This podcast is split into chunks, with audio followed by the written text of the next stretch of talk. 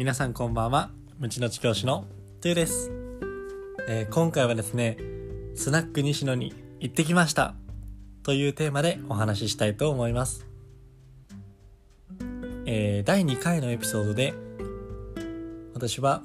自分が価値があると信じる者にはお金を惜しむなということでお話しさせていただきました、えーその際に、えー西野昭弘さんと2時間15名限定で一緒に飲むことができる。10万円かかるんですけど飲むことができる。というものに僕は応募したあと権利を勝ち取ることができた。というお話をしました。実際昨日行ってきたんですね。最高でした。本当にやっぱり間違いなかったなと。言ってよかったなと。価値がありすぎました。というのも、えー西野昭弘さんとは直接1対1で教育について語ることはできなかったのですが、えーサロンメンバーの他の人たちが相談している時に話し方受け方リアクション表情やっぱり一流超一流を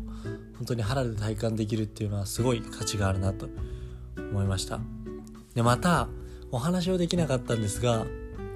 えーサプライズでシャンゼリーゼ僕の大好きな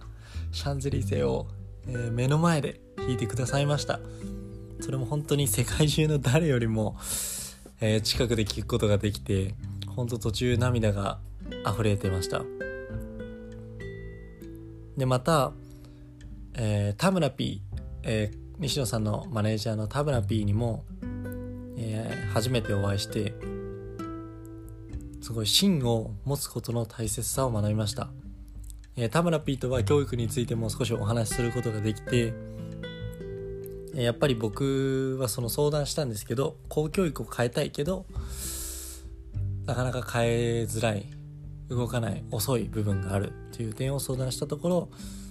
やっぱりこんな初任が何を言ってもそんな変わらないと何を言っとんだこいつって思われるだけだよとやっぱり何か結果を出すとか教育を変えるならこの場でこの場所で戦うのかそれとも他の場所かというのを考える。そして何よりもなぜ公教育をじゃあ変えたいの？とか何ができるの？とかどこを目指すの？っていうもっと根幹となる部分を自分の軸として持っておかないといけなければいけない、えーモチベーションが続かないなっていうのも思ったので、えーそこはこれから深めていきたいなと思います、えーまた、えーすごい心に残っている言葉として学校の先生は社会を知らないじゃないかと。社会を知らない人の集まりだっていうふうに言われました。本当にその通りだと思います。やっぱり僕も社会を留学と2年休学して留学とワンホリは行ってたもののやっぱり社会人として日本で働いたことはないですしそういった点で知らない点がまだまだ多いので一回外に出るっていうのも一つの選択肢なのかなっていうのも思わされましたし、えー実際に今社会人として働いてる人のお話をできる限り学んで社会のことを知ろうとする姿勢も大切だなというふうに感じました、えー他にも、えー西野さんと田村 P は本当に努力の天才なので忙しいが自分の教員の忙しいが言い訳にならないなというふうに思いました。まだまだ自分は甘えてる部分があって教育についても全然語れるほどではないなと。いう点を本当に深く感じる痛感することができたのは本当に価値があります、えーまとめますと、えー自分が価値あると思うのにはお金を惜しむなというテーマでお話を以前させていただいて本当に良かったなと確信を持つことができました。そしてその中で、えーエンターテインメントの凄さ、えー超一流と肌で直接会うことの大切さ